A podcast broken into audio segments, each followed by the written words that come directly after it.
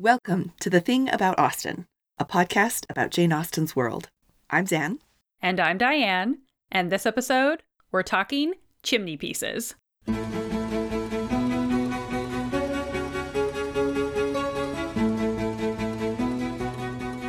We are discussing Pride and Prejudice in today's episode and addressing one of Mr. Collins's favorite topics, Lady Catherine de Bourgh. More specifically, a chimney piece at her estate. Mr. Collins and the Bennets have been invited to an evening party at the Phillips, Lizzie's aunt and uncle in Meryton. As soon as Collins arrives, he takes in his surroundings and decides it's appropriate to compare them to Rosings Park. Bold strategy. And this is from the novel. Mr. Collins was at leisure to look around him and admire, and he was so much struck with the size and furniture of the apartment that he declared he might almost have supposed himself in the small summer breakfast parlor at Rosings, a comparison that did not at first convey much gratification. But when Mrs. Phillips understood from him what Rosings was and who was its proprietor, when she had listened to the description of only one of Lady Catherine's drawing rooms and found that the chimney piece alone had cost eight hundred pounds, she felt all the force of the compliment and would hardly have resented a comparison with the housekeeper's room. Only think the things that he would have to say about Pemberley. oh my word. I mean, Mr. Darcy would never go around talking about what everything in his house costs, but still, I'm sure Collins would find a way to make some comparisons. Oh, do not fear. He's got skills at that. Yeah. So, to get started, let's do a little bit of definition work. According to the Oxford English Dictionary, my best friend and yours, a chimney piece is the ornamental structure, usually of stone or marble, with molding, carving, etc., over and around the open recess of a fireplace, now used for the simple projecting slab or shelf over the fireplace. And I think for those of us in the US, we are more used to calling, especially when we're just thinking about the kind of simple projecting slab or shelf, of referring to that as the fireplace mantel or mantelpiece. But the first part of this definition of this ornamental structure is really what we're focusing on today. So, the chimney piece as an ornamental, sculptural, and even architectural feature in these large English estates. Right. The 18th century English chimney piece is actually very distinctive. Who knew? The things we learn. Most European countries had a variant on the mantel, which included the mantel shelf and supporting columns. But according to Alastair Laing's article, The 18th Century English Chimney Piece, he points out that the English chimney piece, quote, continues as an entity up to, or almost up to, the ceiling, and that this continuation generally incorporates an overmantel painting or relief. So this might also incorporate large mirrors, and these were huge statement pieces and since they were so intrinsic to the room, they kind of set the scene, you know, they set the theme for the entire space. So, this type of tall sculptural chimney piece, called the continued chimney piece, as opposed to a simple chimney piece that ends at the mantel, became popular in the 1720s and continued through the 18th and 19th centuries. They were occasionally made of wood, but those were considered less luxurious than their marble or stone counterparts. In fact, most wooden chimney pieces would have been painted over to resemble marble. And chimney pieces were purposely situated to be the first thing that you would see when you would walk into a room. Sir William Chambers, who wrote an entire chapter on chimney pieces in his book, A Treatise on the Decorative Part of Civil Architecture, first published in 1756, though we are quoting from the fourth edition, which was published in 1825. And Chambers dedicates a few paragraphs on the ideal situation of a chimney piece in different types of rooms. He specifies that in drawing rooms, like the one at Rosings Park, the middle of the back wall is the ideal location since it is far from the, the doors and it frames individuals and conversations happening around the fire immediately. It just draws the eye and anchors the room. And I have to say, I'm starting to feel like this is turning into like an intro to 18th century interior design episode. Welcome to HGTV Jane Austen style. Yes. You're welcome. According to Chambers, the artistry of these mantels had to be exquisite. He says, the workmanship of all chimney pieces must be perfectly well finished, like all other objects liable to a close inspection, and the ornaments, figures, and profiles, both in form, proportions, and quantity, must be suited to the other parts of the room and be elusive to the uses for which it is intended. Again, it's, it's inspiring an entire room. We have to get that uh, that artistry flowing. So one of the things I love about his his you know flight of poetic about chimney pieces is that he also has advice on what not to sculpt into a chimney piece. He points out that quote all nudities and indecent representations must be avoided both in chimney pieces and in every other ornament of apartments to which children, ladies, and other modest, grave persons have constant recourse together, with all representations capable of exciting horror, grief, disgust, or any gloomy, unpleasing sensations.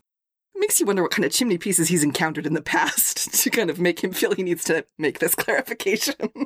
Well, I feel like he's basically seen the chimney piece in the Northanger Abbey that exists in Catherine's imagination. That's the chimney piece that he's seen. totally lurid and gothic and just Yes. he's like maybe not for the kids i don't know Oh, yeah. Haunted mansion chimney piece. I love it. oh goodness So, these chimney pieces from this era were considered sculptural art pieces that took a lot of time and talent to perfect. They were huge and really pieces of art and sculpture in your house. And Laing points out that this was actually considered a major branch of the sculptor's art. So, you could specialize in chimney pieces as an artist, and that would be your thing. yeah the go-to sculptor for your chimney pieces absolutely and according to malcolm baker in the article public images for private spaces the place of sculpture in the georgian domestic interior he states that the chimney piece and in particular the type of chimney piece with supports which continued upward to frame a relief became during the 18th century a vehicle for sculptural invention in its own right. So, so this is a real opportunity for people to innovate on sculpture because it's a unique platform. And the English were very proud of their artistic originality in the chimney piece department. What a sentence to say. Super proud. According to Chambers, neither the Italians nor the French, nor indeed any of the continental nations, have ever excelled in compositions of chimney pieces.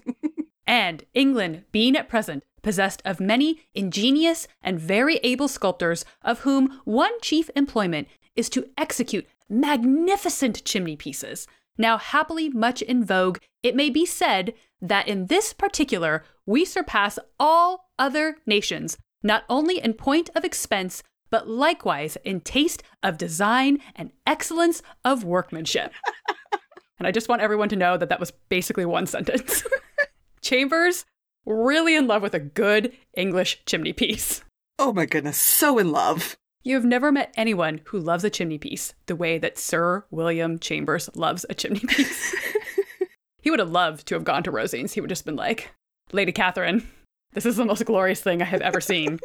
I'm here to pay tribute to the chimney piece. And I love he goes he goes on to point out that there is a public chimney piece in Venice. So of course already it's inferior because it's in Italy. And he says it quote cost upwards of a thousand crowns, but that in England a much larger expense is very frequent, and many private gentlemen's houses in most parts of England are furnished with several chimney pieces at least as valuable. So he's saying, you know, they don't spend enough on their chimney pieces. And just to clarify the costs that he's mentioning here, he mentions it in the in crowns, British currency crowns, which was approximately five shillings. It takes 20 shillings to make one pound.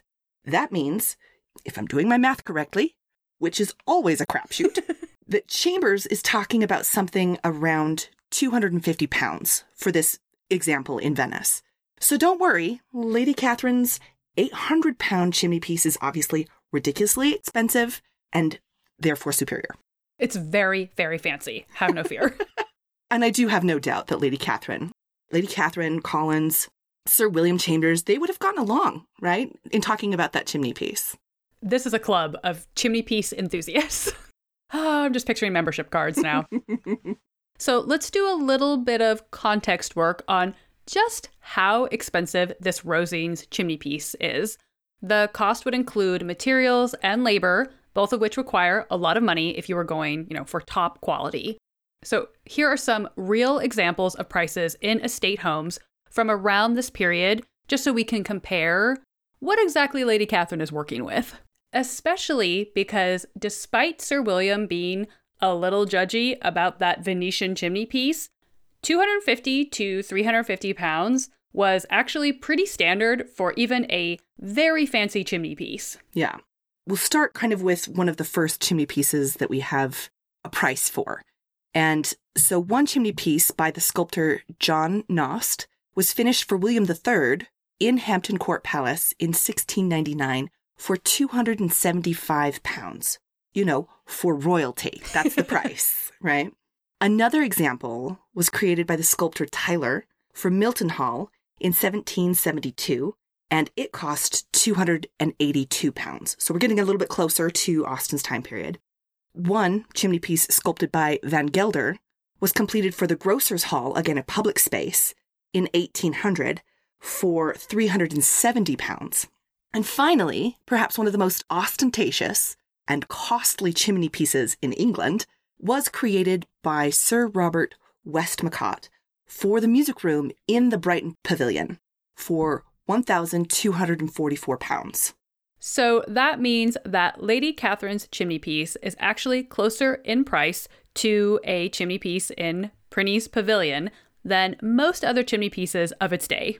So think about that. And yeah. also the reputation that Prinny had at this time for just, you know, being a spendthrift and just over the top. Like there was yes. no rationale to how much money exactly. he's spending on things. Spending way too much money, wasting funds. So yeah, that that money pricing and that ostentatiousness really bleeds through once you have context on how much money is going into this piece. Yeah. I don't think that Austen is trying to compliment Lady Catherine's fine taste. no, no, she's being like, oh, she vulgarly overspends. That's yeah, Lady Catherine. and so when we talk about bringing that back into into the novel, the scene is really so brief, but it also is so revealing about Collins's social ineptitude. He is a guest in the Phillipses' home and thinks it's okay to compare one of their largest social spaces to a small summer breakfast parlor. Let's parse that for a minute. So when he says small, that's easy enough to understand why Mrs. Phillips might feel insulted.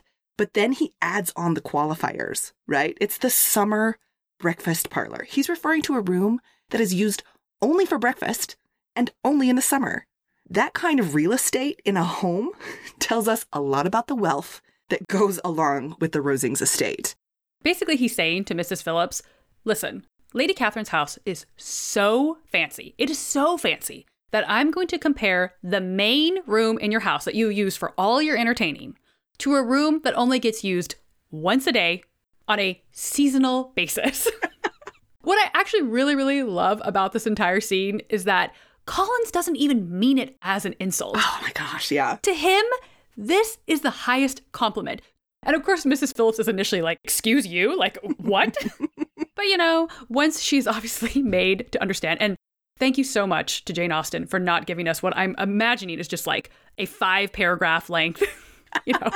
Description and explanation of, yes. of just how awesome this comparison is. exactly. You know, once Mr. Collins has laboriously explained to Mrs. Phillips that, listen, okay, Rosings is a big deal. You don't understand. You know, she does come around once it is made clear to her that it might as well be a royal palace that her house is being compared to. So, that last line, she felt all the force of the compliment and would hardly have resented a comparison with the housekeeper's room. It's just, it's perfect. I love it. Oh, it's so good. It's so good. Austen is a master. I think this is also supposed to signal how gauche Collins is, obviously, but also how gauche Lady Catherine is. So even though we don't have Lady Catherine like directly telling Collins, oh, this chimney piece cost 800 pounds. How else would he know? How else would he know? Exactly. And so, you know, he's he's over there spouting money talk in polite society and talking about how wealthy Lady Catherine is. It's incredibly vulgar for him to be doing this, and it also reflects poorly on Lady Catherine. And also, I think, is a great example of how many of the criticisms that Darcy levels at Elizabeth's family and mm-hmm. Some of their vulgarities, you know, we do see in Lady Catherine, this titled, wealthy person who you can just imagine one evening when Collins is over there for tea, she's just going on and on and on. I can just imagine her like pricing every single item in the room. Like, yeah. And this is how much the carpet cost. And this is how much the chimney piece was. And he's just like, wow. Collins is lapping it up. He's like, this, this is the best day ever. But that if Darcy were able to listen to this, he'd be absolutely mortified. Absolutely. Yeah. Like this would be his Mrs. Bennet shouting about all the girls like being in the way of other rich men kind of moment. Exactly. Exactly. Yeah. I think that this, the vulgarity of it is something that's perhaps sometimes easy to miss. And that's why I, lo- I love in the 1995 adaptation the way that Collins is talking about the chimney piece. Uh, first of all, I love that they put the scene in that adaptation because it is such a niche content kind of kind of scene. But they have Collins like overtly do the comparison to a small room in Rosings, and you actually see Mrs. Phillips initially be like, "What? rude, super rude." Because it is. It's incredibly rude. But then he's like, "No, no, no, Lady Catherine de Bourgh." You know, and he always feels like Lady Catherine de Bourgh is like a magic incantation that makes everything okay. Like everybody's also supposed to know who she is and why exactly she's important. Who she is and why yeah. she's so cool. but he, you know, he basically he does his Lady Catherine de Bourgh explanation. It's quite brief, but once he does this schmoozy "my patroness is so cool" talk, then the character who plays Mrs. Phillips is like, "Oh, now I understand." she's like very okay with it now. I love it. I love it so much. It's so good. And I bet you didn't think that we could do an entire episode on Lady Catherine's chimney piece, but here we are. Challenge accepted. Challenge you know? accepted. That's, that's how we do. that is what we're all about. And as we are actually coming up on our first year of starting the podcast, we just wanted to take a moment to thank all of our listeners.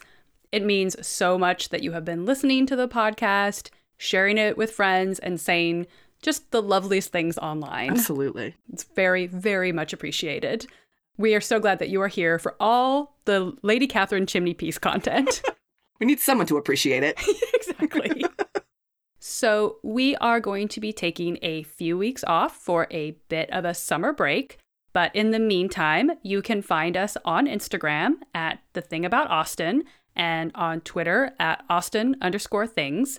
And you can also check out our website, thethingaboutausten.com. And you can always email us at thethingaboutausten at gmail.com. When we return, our next episode, we'll be talking about General Tilney's breakfast china. Thanks for listening.